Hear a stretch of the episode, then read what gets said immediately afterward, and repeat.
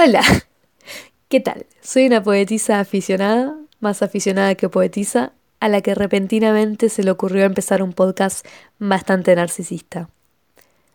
No hay remate. Bien, ya hace bastante tiempo que en mi cuenta de Instagram tengo una colección de escritos que me gustaron, que me gustan mucho, entonces decidí hacer una selección y preguntarle a sus respectivos autores si me dan permiso para recitarlos en este espacio. Ahora bien, la idea es recitarlos para compartirlos con el mundo y seguir promoviendo la acción poética, por lo que voy a hacer comentarios al respecto, pero no voy a dar un análisis como tal, porque además seguramente sería una interpretación totalmente errónea. Ah, bueno, mentira. O sea, sí, sí remarco que más bien la intención es traer estas palabras que a mí simplemente me llegaron y trasladarlas un poco hacia mí, hacia mi terreno, porque siempre se trata sobre mí esto, como se habrá notado. En realidad, más bien sobre algo de otros que lo termino convirtiendo en algo mío a través de reflexiones, conclusiones, etc. Es que el mundo poético es así, es un delirio comunitario. De todas maneras, recién, cuando me estaba atajando, elegí el término errónea a propósito, a modo de chiste, porque contradice prácticamente todo lo que postulé en el episodio anterior, de que todo es posible, nada es cuadrado en la literatura. En la vida quizás también, pero me parece que aplica mejor en la literatura. Eso es otro tema de debate. En breves comienzo con la lectura, pero tengo que admitir que me produce un poco de nerviosismo el estar poniéndole mi voz a estos escritos yo sé que es parte de la dinámica, porque al compartir un texto, de alguna forma podríamos considerar que implícitamente estás otorgando permiso para que cada quien lo interiorice y exteriorice a su manera, pero bueno, me genera un poco de vergüencita. También soy consciente de que yo sola me estoy metiendo en esto, pero bueno, me hago un poco la víctima, porque total es mi espacio, hago lo que quiero. Este es el primer poema que yo guardé, o sea, con este empezó la colección de mi cuenta. Se vamos nomás, que el día está lluvioso, como nos gusta. Se va un matecito más mientras me decís un chiste malo para sacarme una sonrisa. Se va un matecito más mientras saco el chipá del horno y escucho tu risa por atrás de la puerta. Se va un matecito más mientras hablamos de por qué el mundo está como está. Se va un matecito más para ayudarme a ahogar todas mis penas. Se va un matecito más mientras nos decimos todo lo que callamos hasta el día de hoy. Se va un matecito más, mientras te digo lo lindo que sos, hasta con la luz apagada. Se va un mate... ¿Se terminó el agua? ¿Pongo más? Por favor. Texto escrito por Pau Rodríguez, el usuario Letras y Mates en Instagram. Voy a mencionar las cuentas en la descripción del episodio igual, así es más fácil de localizar. Pero nada, igualmente quería dar los créditos que corresponden. Dos comentarios antes de meterme al comentario comentario. El primero, Pau, si estás escuchando esto te pido disculpas. No sabes la cantidad de veces que estuve grabando esto porque no me convencía. Hice lo que pude. Por otra parte, me di cuenta que marco muchísimo la S y no lo puedo controlar. Lo intenté, pero, pero no hay caso. Pero bueno, no sé qué sensación les habrá transmitido a ustedes Creo que a mí lo que más me gusta de este texto es que me hace sentir muy acompañada y muy sola a la vez. Me remite como a esa ambivalencia propia de las relaciones humanas. Es un texto súper íntimo, como tomar mate justamente. Siento que estamos hablando de una escena muy tangible. No voy a generalizar y decir que a todos los consumidores nos nace por el mismo lado, pero me voy a arriesgar a decir que a la mayoría nos pasa que nos gusta que las pavas sean una excusa, como un ritualcito del amor, digamos. Del amor o del sentimiento que sea, pero el punto es que la fijación de que esté el mate de por medio proviene del lugar de querer cierto acercamiento con alguien generalmente. Incluso aceptar y u ofrecer mates a quienes tenés al lado en la facultad, cuando es legal, por ejemplo, conlleva un quiebre de la individualidad. Este quiebre hace palpable una cuota de privacidad en un ámbito que es público justamente. Retomando el texto, pero en otra dirección diferente, algo que aparece y que me agrada mucho es la referencia implícita, medio a modo de de sugerencia quizás de las costumbres. Así como habituamos a tomar infusiones cuando nos encontramos, hay costumbres que me parecen bellísimas, o sea, las implicancias de que hayan costumbres para vernos me parecen algo bellísimo, y a esa belleza justamente me transporto cada vez que me reencuentro con este texto que por cierto tengo pegado en mi libreta. Bien, ahora quisiera meterme en el efecto impactante que tiene la anáfora. La anáfora es un recurso poético que consiste en la repetición de la misma frase o palabra. En este caso, él se va un matecito más, por ejemplo. Podríamos pensar todos los recursos, como la alegoría, la concatenación, la alteración, etc., como técnicas para presentar una idea, un mensaje. Pero hallo que la anáfora es bastante ilustrativa. En mi opinión, es la que más se aproxima a lo real junto con la hipérbole ampliaremos. Además, siento que es el recurso que mejor refleja lo que representa la poesía de por sí. Tengamos en cuenta que la palabra le da un espacio físico a la pérdida material. ¿Qué quiere decir eso? Pensemos en una situación X. Te dejaste de hablar con una persona con la que tenías mucha relación, ella dramática, siempre. Entonces te queda la melancolía de saber que hay cosas que ya no van a estar escribir al respecto o hablar al respecto puede tener la misma repercusión que el llanto. No desaparece el dolor, no cambia la situación de por sí, pero por lo menos te quita un poco de peso de encima. Considerando eso, insisto en que este recurso muestra bien la esencia de lo lírico, porque la reiteración es algo que nos pasa todo el tiempo, involuntariamente, salvando excepciones, obviamente, pero resumiendo en términos binarios, tanto lo malo como lo bueno se instalan y se repiten una y otra vez, tanto como cuando nos preocupa algo como cuando algo nos produce felicidad. Por eso la anáfora funciona tan bien para mí, porque plasma muy bien los sentires que experimentamos. A veces el hacer énfasis en un punto se siente incompleto y se complementa entonces con remarcarlo. Porque además ese remarcarlo puede tener sus adaptaciones también, por lo que sigue estando lo anterior en el plano, pero con nuevos ingredientes, tal como sucede cuando le damos vueltas en la cabeza a las situaciones que nos tocan atravesar. Prosigo con la lectura. Tus manos, de papel, de diario, las leo, lo veo, tan claro. Pude entenderte como nunca entendí antes y sin embargo me golpeó tu rayo. Rayo tuyo, me destruyo, ceniza que brilla y fluyo, hasta pararme de nuevo, arrugarme, estirarme, hasta hacer un papel de diario. Léeme, te leo, léeme. Escrito por Pablo de Carlo, pablo.decarlo en Instagram. Primero, quiero marcar que me gustaron mucho las rimas. Cuando escribo no les doy ni bola y confieso que en general tampoco es lo que más me atrae a la hora de leer, pero en este caso particularmente me gustaron mucho. Por otra parte, me gustó mucho la metáfora y me llevó a atravesar el proceso de pensar a los cuerpos que vinculándose une con leotre son como papeles, como lienzos. Además, papeles de diario. Esto yo lo llevo para dos lados. Por una parte, tenemos un cuerpo humano siendo un papel de diario. Un cuerpo humano siendo un papel de diario podría ser un fragmento del día y por ende un fragmento de su vida también, de la vida de alguien, porque un día es parte de una rutina, de una cotidianidad, por lo tanto, de la vida, valga la redundancia. Se trataría de una superficie de noticias, de sucesos ocurridos. Por otra parte, no hace falta que nos limitemos con el periódico.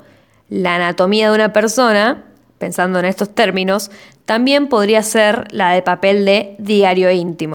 Tampoco hay por qué pensar que un diario excluye al otro. Coexisten. El periódico con el diario íntimo, ¿no? De eso se trata para mí el imperativo de los paréntesis, o sea, de los leeme de los últimos versos. Hay una suerte de súplica, de desear que la otra parte pose una mirada más refinada, más observadora, e interprete lo que está a la vista de todo sobre mí, pero que interprete, que no solo ojee. Es como si la piel antes del encuentro, antes del contacto con otra piel, fuese simplemente un titular, fuese simplemente un copete. Es algo que forma parte del organismo, sí, tanto los titulares como los copetes forman parte del organismo, pero casi nunca funcionan como prólogos, más bien son notas al pie de página, hablando esencialmente, ¿no? Tengamos en cuenta que esto es un delirio mío, así que... Yo creo que por eso mismo las interacciones que se dan a causa de lo que se asume por la lectura de estas notas suelen ser problemáticas, vacías y tantos otros adjetivos más que se oponen al ejercicio de descifrarse. Y bueno, lo tengo que decir, este poema me remitió mucho a una canción de Taylor Swift. La canción se llama Delicate, está en su álbum Reputation. Ya con el nombre del álbum pueden hacerse una idea de hacia dónde apunta mi asociación, o sea, reputación. Esto que decía antes, del mecanismo fácil que tenemos de pensar que sabemos algo del otro por algo que ante nuestros ojos se nota, ¿no? Entre comillas. Bien, la canción, como bien indica el título, habla precisamente de lo delicado que es abrirse a ser con alguien y lo delicado de empezar una relación, de conectar con algo verdadero. A eso voy, juro que está totalmente relacionado con el poema, no es que tenía ganas de mencionarla porque sí. Volvamos a pensar en los cuerpos de papel. Eso es muy delicado. De por sí, cada quien tiene su historial, sus condicionamientos, sus inseguridades, sus todos. Exponer todo eso es como una destrucción constructiva. Me destruyo, ceniza que brilla y fluyo. Si aceptamos asimilarnos como un papel de diario frente a otro, si aceptamos la incorporación de lo fácilmente legible para que profundicen en ello, rompemos con la figura inicial que ven de nuestra persona y podemos relajarnos, podemos fluir, ser quienes somos en verdad. Y eso es un proceso hermoso, pero es delicado justamente. Vamos con el siguiente. Soy nieta de la errática manía de esconder, de aparentar hija de tantos títulos que no caben en la pared y que ni rozan al corazón, refugiada de un maniático, de un ansioso, de un apedreado. Soy recuerdo de unos cuantos amores que más que otra cosa les recuerdo dolor.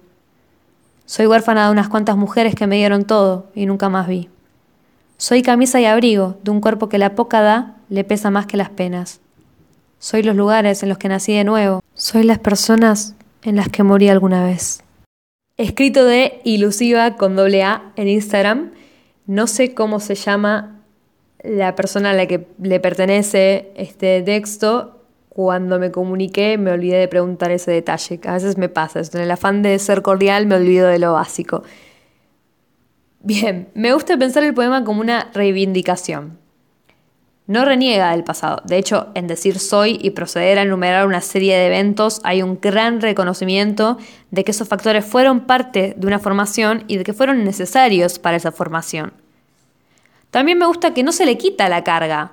El peso a lo doloroso sigue estando ahí, porque justamente no se trata ni de olvidar ni de romantizar nada, simplemente de comprender, de tratar de comprender que las personas que nos rodearon, el contexto en el que vivimos, los patrones que tuvimos que romper, las carencias con las que tuvimos que aprender a convivir, etc., fueron una gran influencia para que seamos quienes somos hoy. De nuevo, remarco el efecto de la anáfora, porque para mí resalta bien el mensaje. Soy una acumulación, una combinación de todas mis experiencias, de todo mi entorno y de lo que decidí, lo que pude hacer a partir de ellas. También considero que el escrito plasma muy bien la impotencia transmitida de generación en generación. Porque si bien, obviamente, vamos progresando, siempre hay una cuota de frustraciones por vivir en una sociedad. Es demasiado utópico pensar en derribar un sistema sin tener que proceder como el propio sistema.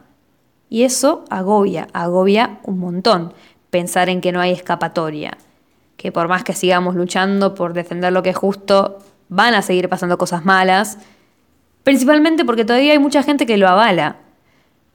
Este poema me hizo pensar en mi niñez también, cuando habitaba un cuerpo donde la poca edad pesaba más que las penas, porque tampoco tenía tantos problemas, tantos, pero realmente me angustiaba un montón ver el noticiero, por ejemplo, y pensar que estaba en una posición de desventaja, creyendo que como adulta eso iba a ser diferente, que iba a saber cómo intervenir. volviendo al texto, volviendo al texto, por otra parte, me encanta que el cierre abarque los conceptos de renacimiento y muerte en vida. Es una gran manera de concluir, englobando toda la esencia, me parece a mí, del texto. Además es un acto contemplativo muy bello. Reconocer que hay espacios físicos que reactivaron ciertos aspectos en tu organismo, en tu accionar, en la forma de desenvolverte, y también que algunas relaciones tienen la capacidad de matar tu identidad, parcial o completamente. A ver, con esto no quiero decir que el otro tiene ese poder sobre vos, sino que podemos dejar que tengan ese nivel de impacto en nosotros. Morir en vida puede tener una connotación tan positiva como negativa. En el peor de los casos, significa que hubo un punto de quiebre, un momento a partir del cual empezaste a reprimirte partes tuyas o te desarmaste para encajar en el molde que se esperaba de vos. En el mejor de los casos, esto implica un corte con el cumplimiento de mandatos, con patrones nocivos, etc. También es factible morirse en ambos sentidos a la vez. Una vez más, aplicamos, aplico en realidad, la frase todo es posible, nada es cuadrado. Bueno, momento de la siguiente lectura. Escribí un poema sobre buscar luz y lo borré. Bueno, no era un poema, creo. Y tampoco era sobre buscar luz. Era sobre dejarse perder nostalgioso en un momento determinado, explorarlo como si fuera un turista en una ciudad vieja y pulirlo como si fuera un artesano o un souvenir del siglo pasado, hasta que salga un poco de brillo y me lo regale para volver a tener algo de luz entre mis manos, un poquito de luz aunque sea, entre tanta noche cerrada y encerrada. Pero no, no es la forma que quiero. Vuelvo al presente, a la pantalla en blanco y miro para adelante. Pienso, si voy a ser turista, mejor que sea explorando las intenciones cumplidas que me esperan, que se trate de hacer brillar mis ojos con lo que mis manos haya construido, que se trate de encontrar luz en el camino que viene y no en el que ya caminé. Pero no, tampoco es la forma que quiero.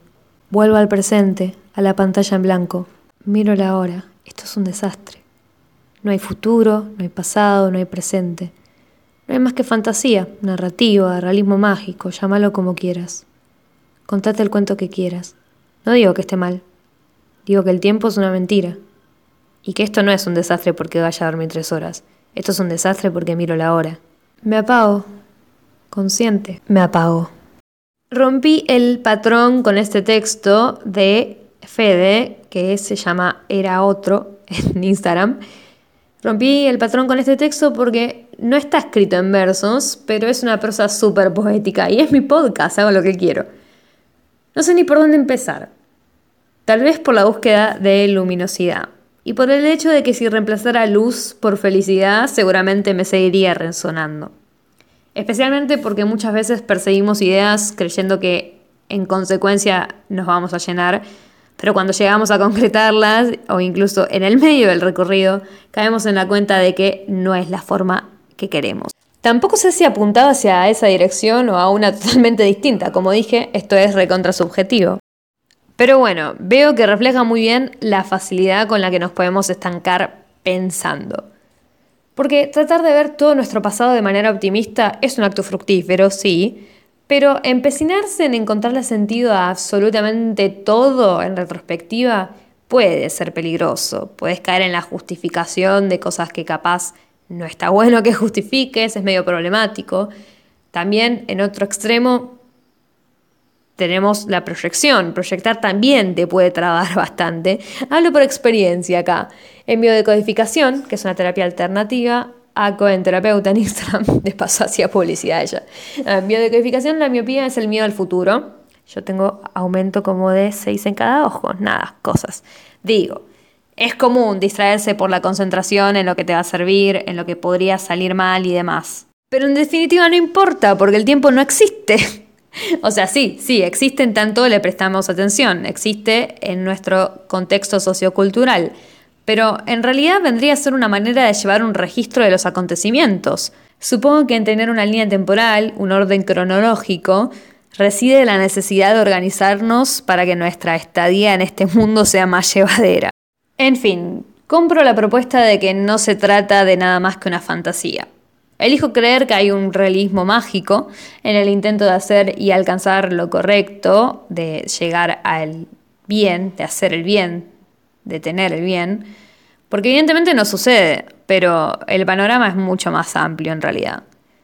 Finalmente, concluyo que llega un punto en el que es conveniente apagarse, vaciar y resetear la mente, y recién ahí volver a decir hacia dónde ir. Pero es conveniente frenar un poco, descansar, no se puede brillar todo el tiempo, creo yo por lo menos. Nada, por eso me interpela el párrafo fin. He aquí el último poema de mi selección. Voy por la vida retratando paisajes y a mis propios pies. La espontaneidad desfila en mi lente, y yo solo apunto y disparo. Mi cara posando suele parecerme absurda, aburrida y vacía. En cambio, mis pies pisando firme, recorriendo arenas, disfrutando olas y aguas diferentes, caminando al compás de otros pies, me parece más puro, más sincero. Así voy, fotografiando lo que mi mente no recuerda, para nunca olvidar las huellas que voy dejando. Si no recuerdo mis caminos, ¿qué sería de mi existencia? escrito por Sofía Trasenko, espero estar pronunciándolo bien. En Instagram es f y latina.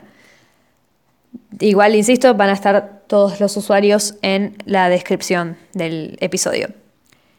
Me acabo de dar cuenta que casi todos tienen en común el factor de la existencia, el pasado y o la muerte. Nada, un dato de color que me pareció importante remarcar.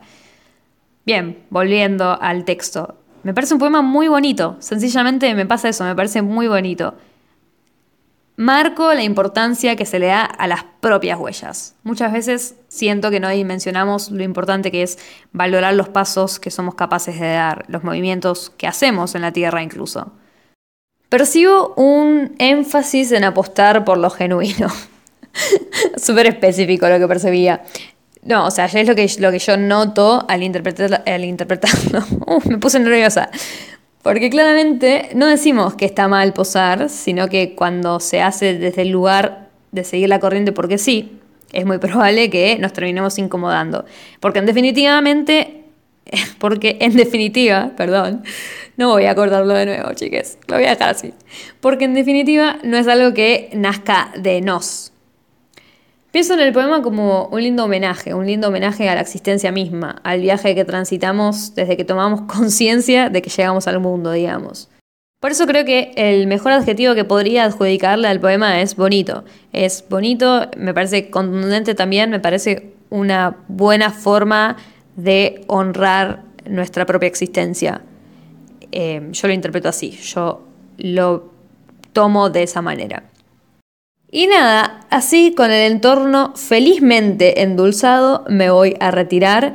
Muchas gracias por escucharme. Reitero que en la descripción del episodio van a estar los usuarios de Instagram para que puedan seguirles y ver más de su contenido, que está muy piola. Ojalá que te envuelvan vibras re lindas hoy, todo el resto de la semana y todas las veces que sea posible y que lo que sea duro de transitar lo lleves lo más leve posible. Gracias y adiós.